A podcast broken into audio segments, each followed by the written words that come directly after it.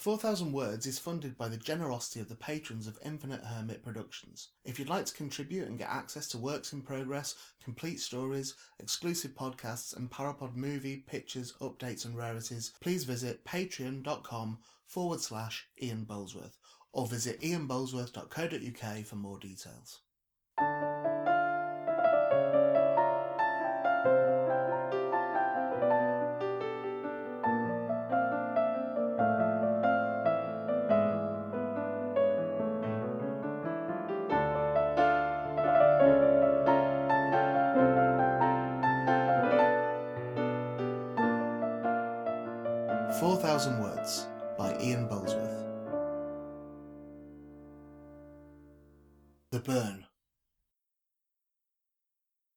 His entire life he thought he would run when things inevitably turned to shit. When he ran out of options and was cornered, he'd just leave. Yet as he pressed the button to end the call, his hand already trembling, he realised that he'd never considered just where he would run to. He could have left the flat right then, started moving, seen where the wind blew him, but it was pointless. They'd catch him. What use was a moment of freedom longer if it were to be spent like this? There was true freedom ahead. He rubbed his hands together, linking his fingers to control his rebelling nervous system. But this served only to spread the shaking. He pushed his hands out and feigned a yawn, persuading himself he was taking this in his stride, that this was playing out in a manner that he'd expected. It wasn't, though. The other two were gone. They'd promised him a foolproof plan, and now he was revealed as the fool. They'd called him to tell him to go too. Though the net was closing in a matter of moments, he felt a jolt on his thumb and realised he must have caught a stray drop. The shaking stopped. He turned his hand to catch the light and marvelled at the broken skin, the angry redness around a taut puncture. He stared and impulsively pushed a finger against it. In a moment, the pain shot through him again. Good. That was just one drop.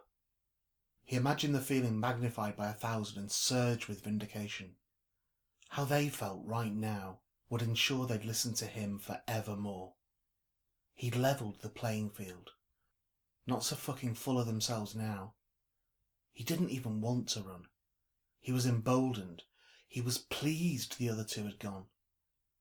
He strode across the flat to the bathroom, shouldering the door open and pulling the light cord with a snap. Facing up to himself in the mirror, he stared intently, gritting his teeth and raising his chin. Hold it exactly there like that. Do that. Not a sneer, that wouldn't play right. Give off strength.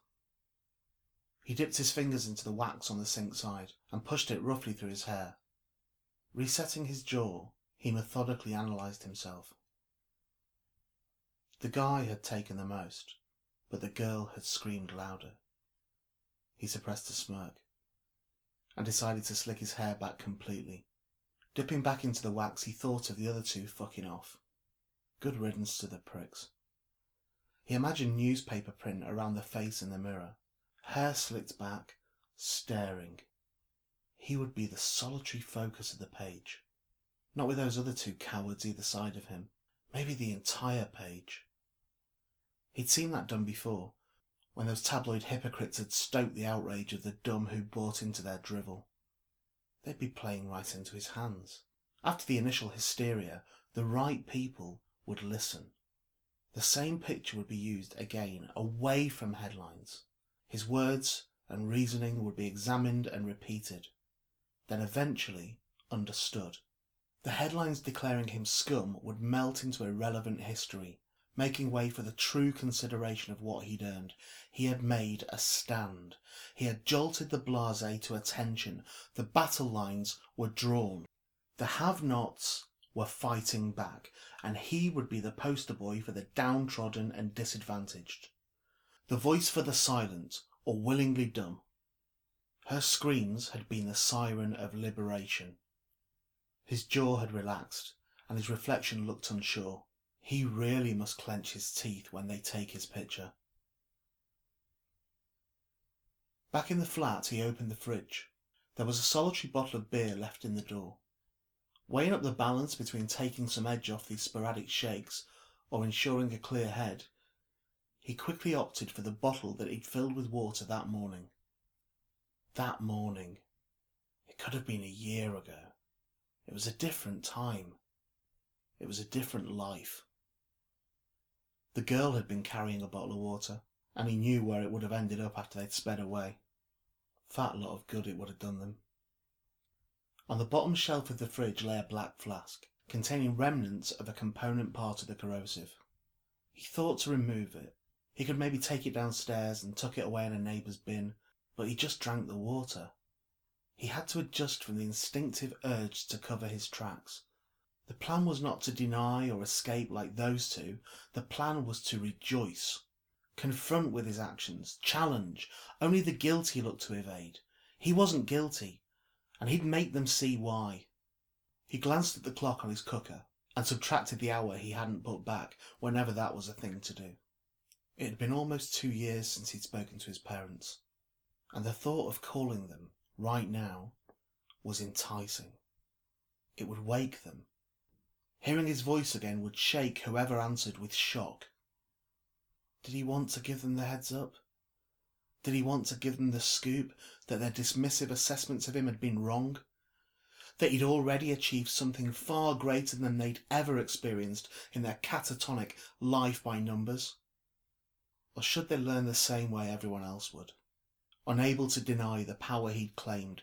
Now it was they who couldn't speak to him. They wouldn't be able to turn the other cheek. Everyone would know. He'd tarred them. The press would hound them. They'd have to give answers. Strangers would speculate that their parenting had caused this. They'd be blamed. It was a bonus. He wouldn't call. The idea of them being blissfully unaware that their untroubled sleep would be the last for a long while was a delight. Good luck tomorrow, Mum. Good luck tomorrow, Dad. No longer their son. In a few short hours' time, the world would guarantee they were forever his parents. He walked away from the fridge, leaving the door open. He'd left the bathroom light on too. His emancipation had started to settle and he felt lighter than he'd ever felt before. There were two red bills on the ledge by the door. They'd stirred anxiety in him every time his eyes fell on them since they arrived a week ago. Now he looked and smiled. They sat atop their untidily ripped envelopes, and he raised a middle finger at them. They meant nothing, literally not worth the paper they were printed on anymore. They would never be paid, and there was nothing the senders could ever do about it. He thought of the follow up mail, the subtle ramping up of threat with each one, the court summons threat, the actual court summons, the court judgment, the bailiff letters, dropping one by one onto the floor, piling up. Correspondence designed to strike fear, reduced to a heap of irrelevant and impotent threats. He had no idea who would ever pick them up, but it wouldn't be him. He quickly returned to the fridge, grabbing the beer bottle and flinging it directly at the TV. The screen exploded and shards of glass rattled on the wood floor. The beer bottle span amongst it, foam propelling its spiral, seeming like it would never stop. In the flat below, a high voice expressed something urgent and indecipherable, followed by the bass hum of a deeper, confused voice. There was movement, footsteps, and the sound of a curtain being pulled on a rail the muffled clank of a latch and the friction of a stiff window being opened. He stood still and waited. Eventually all was silent, but for the faint hiss of the beer slowly bleeding out. He'd anticipated the girl screaming when he'd played it out in his head beforehand. What he hadn't allowed for was all the other noise. The sounds that wouldn't feature in one's predictions of an out of the blue attack. They'd been walking past a restaurant as the bike pulled up. The guy had turned to register the growl of the engine. If he hadn't turned to look, it wouldn't have been a clear shot. There had been a heartbeat before she started screaming. A heartbeat until she registered what had happened. The guy would have known the second it drenched and skinned his face. It was faster than before. The beauty of a direct hit. A general din was already coming from the diners in the restaurant. The droning hum of banality purring out of the open mezzanine. The moment her screaming started, though, the patrons fell momentarily silent. Confused silent, not a word from them. There was uproar on the way, but in that pause, the only sound was her screaming, the rumble of the bike engine, and music. He hadn't factored that there'd be music. It was some Ponzi violin thing, but it played on, an indifferent soundtrack to the horrors. Of course nobody would turn off the music. Why would that be anybody's first response? As the bike took off, he thought of every disaster he'd ever heard of. Every terrorist attack, every riot, every earthquake, flood, or fire, they would have all had a stubborn soundtrack.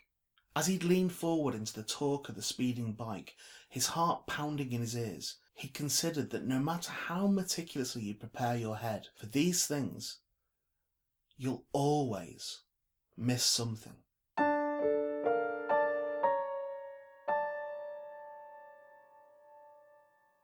Three determined knocks on his door brought him back. His shoulders jolted as he looked into the hallway, and then at his darkened reflection in the window pane. A waxed spike of hair had dislodged when he'd thrown the bottle. He flattened it down before setting his jaw, glancing around his flat for the last time. He walked towards the door, resisting the impulse to grab his keys. Like the bills, the fridge, the TV, the beer, the entire flat and all its contents they were irrelevant now. The only relevant thing was about to step out of it forever. Serious Crimes Unit, said the woman revealed as he opened the front door. He deliberately ignored the badge she'd held up, opting to defy with unflinching eye contact. This was the true start. She was younger than he'd expected, more attractive than he'd expected. In fact, he hadn't expected a woman at all. His jawline tightened as he tensed his teeth together and stared. He'd have no hesitation in affording her the same treatment as the other woman he'd encountered this evening, but an opportunity had opened. He'd start his campaign on the ground floor and work his way up. Badge or no badge, he knew how to get what he wanted. Are you Harry? she asked. I am, he said. Another twist. He'd anticipated a sudden forced entry, battering rams, an entourage of plain clothes and uniform, crunching through the splintered shards of door, an unprovoked struggle, being wrestled to the floor, some sense of drama that he could remain noble and placid throughout. She'd spoken evenly, almost gently, as though she'd been told he was the victim. I'm going to have to cuff you, she said, again so gentle that it sounded like an apology. He nodded.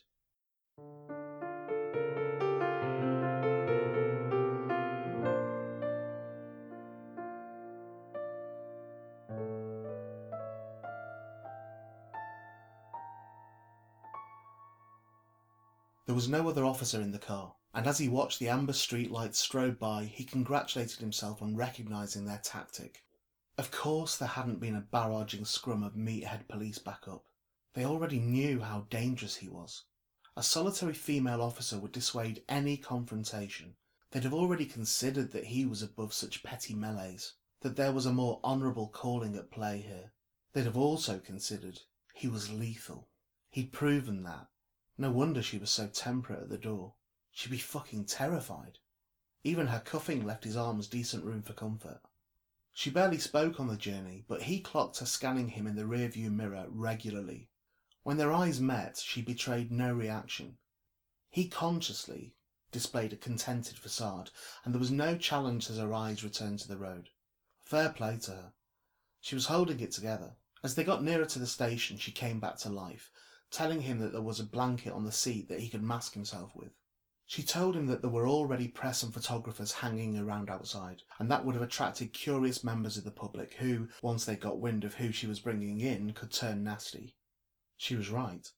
It wouldn't take a huge leap to work out who he was, even for those retarded, outraged leeches. He wasn't concerned with their vitriol, and he certainly wasn't afraid.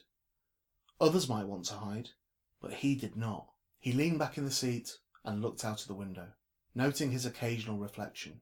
His hair had dishevelled again. It would have been when she placed a hand on his head, putting him in the car. He glanced back at her, those dead eyes on the road, and felt a pang of anger. For all her courtesy and sweet nothing conversation, she'd still fucked up his first chance of physical statement. He'd have happily strode into the station with straight shoulders, unblinking, even as the flashbulbs popped, but he had to look the part. If the mob were shouting that he was evil, or should be hanged, or whatever other limited reactionary platitudes their sheep minds could remember, he gained no points looking like he did now. He wanted to look as sharp as his philosophy, or they'd think he was some disenfranchised crank. He reached his bound hands over to the blanket and held it in his lap. Tell me when we're a minute away, he sighed in frustrated resignation. He saw her eyes smile in the mirror. In that case, she said, indicating left and turning the wheel. We're one minute away. He exhaled and lifted the blanket, pushing it over his head and closing his eyes. I'll go in the back, she said matter of fact. If they don't spot us, you might get lucky. Harry did get lucky. He couldn't hear much under the blanket, and but for a murmur of people chatting further down the street, he was walked through the back door in virtual silence. She gripped his arm and escorted him, how easy it is to surrender to somebody else's guidance when you're blind. How trusting people are when they can't see.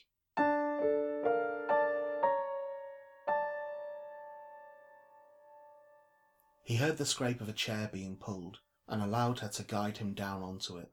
She lifted his hands by the handcuffs. He was relieved they'd be removed. His hand emphasis was particularly strong when explaining his manifestos, but when she pulled away the blanket and he blinked his eyes to adjust to the new light, he saw that she'd bound them to the table in front of him. He wanted to contest this arrangement, but bit his tongue. Three C's. Calm, clear, collected. Nobody ever listened to a ranting lunatic. He looked at her as she sat down opposite him, opening a notebook and rubbing her hand along the crease. And he added an extra C. Charming. Okay, just to explain, she began. In the first instance, this pre interview is not recorded. I'm not getting this out yet. She placed a hand gently atop the box that sat on the edge of the table. We'll have a chat, and then once I'm happy, I'll be opening it up, okay? No solicitor? Harry asked, with four smiling eyes. This is a pre interview, she smiled back. In the formal, yes, there'll be a solicitor present, either your own or one we sort you with, but that's once we've checked you in and you're charged. He smirked at her. Assuming you are, she added. She could so easily have been condescending, like all the police he'd ever encountered in his 24 years, but she was affording him respect. He liked that. His charm was working. He liked that a lot. So what's this pre-interview thing? he asked, matching her casual tone. Is that normal? Oh, not if you've snatched a handbag, she laughed, pulling the lid off her pen with her teeth. This is serious crimes, so you get an ally. Me. All strictly off the record. Helps you and helps us. You tell me the truth now. I presume what you wouldn't tell me under caution in the formal then I can tell you, also off the record, what you should do in the formal. I see, he said, and leant back. Assured and thoughtful, she gave him another warm smile. I'm relatively confident I shall be advising you to make no comment. But who knows? Maybe you'll surprise me. He smiled back but said nothing. Oh, you bet your fucking ass I'll surprise you. He cleared his throat and began. Don't you ever consider who keeps you in check? She looked back at him, pen ready. In check? It'd be easy to lump you lot in with them, but you're just foot soldiers. None taken, she said quietly. It's a fact. It breaks down easily. Those people, he paused and leaned closer, deserve a permanent reminder that they aren't better. Those people, she frowned. He remembered the swagger on that bloke, the last swagger he'd ever do. Arm around her, cock of the walk.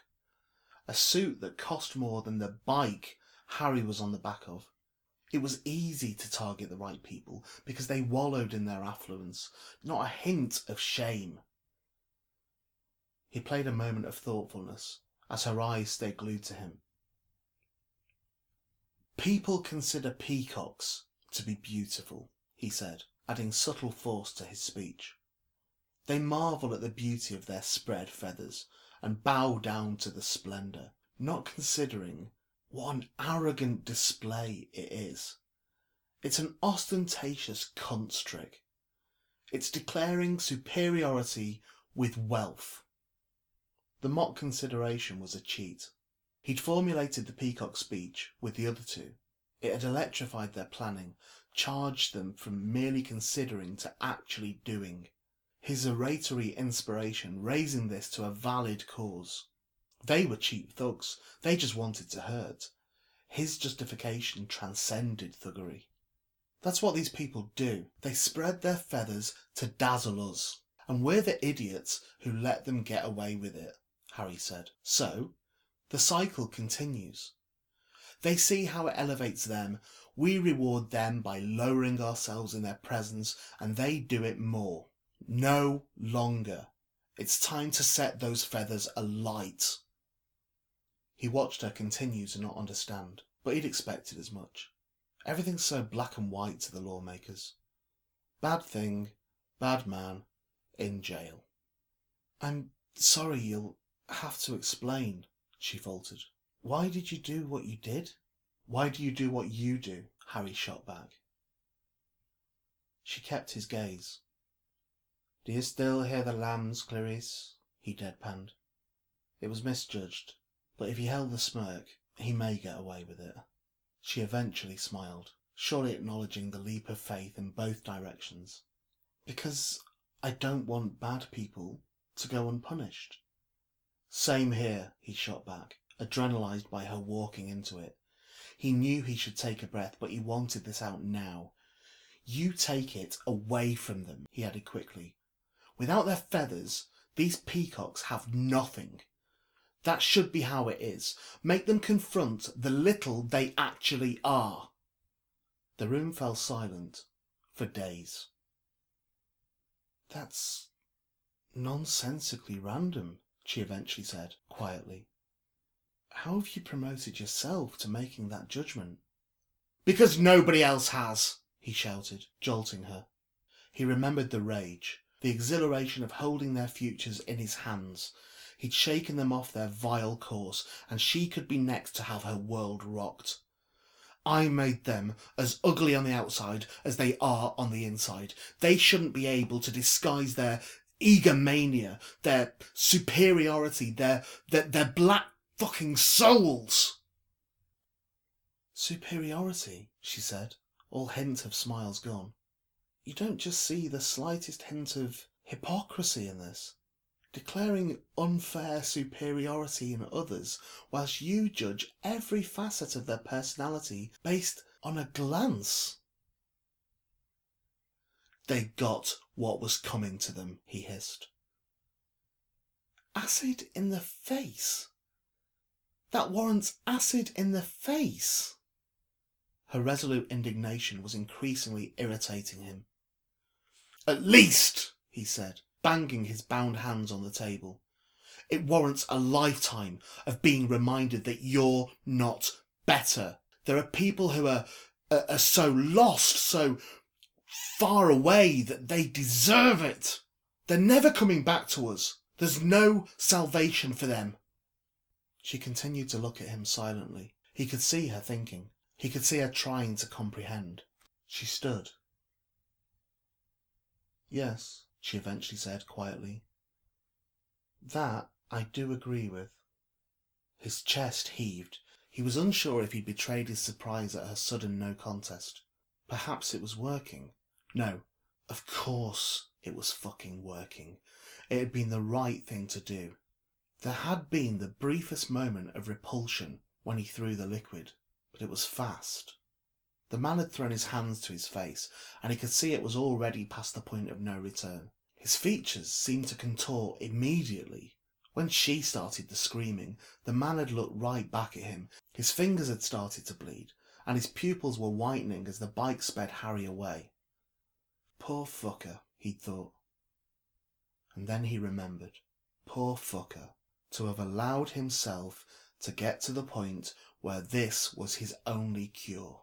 Harry had let out a war cry as they sped into the night. In the interview room, She'd moved to the side of the table and was opening the box. I've got the right man, she said, pulling out heavy gloves. Harry frowned. You're the worst sort of dumb. The sort that believes themselves to be smart. She put on the gloves. The worst sort of coward. The sort that believes themselves to be brave. You've served no cause. And you know nothing, he said, hiding his deflation. Of course he'd wasted his breath talking to an order taker. Because there's nothing to know. There's nothing to you. Nothing to learn. She pulled a bottle from the box. Certainly nothing to miss. He recognized the bottle immediately and instinctively pushed violently back in his chair. Hey, hey, hey! he shouted as he tried to pull his hands from the binding. The table didn't budge. What are you? Th- this isn't up to you. You can't do that. I'm protected.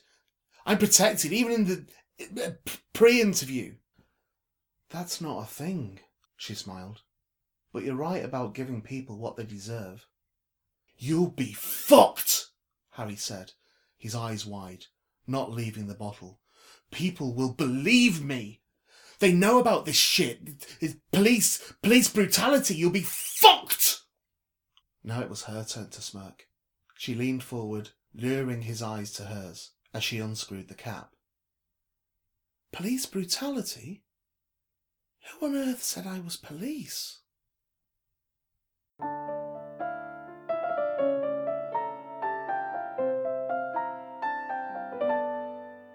Four Thousand Words is an Infinite Hermit production, written and read by Ian Boldsworth. The music was by Thomas Funderay.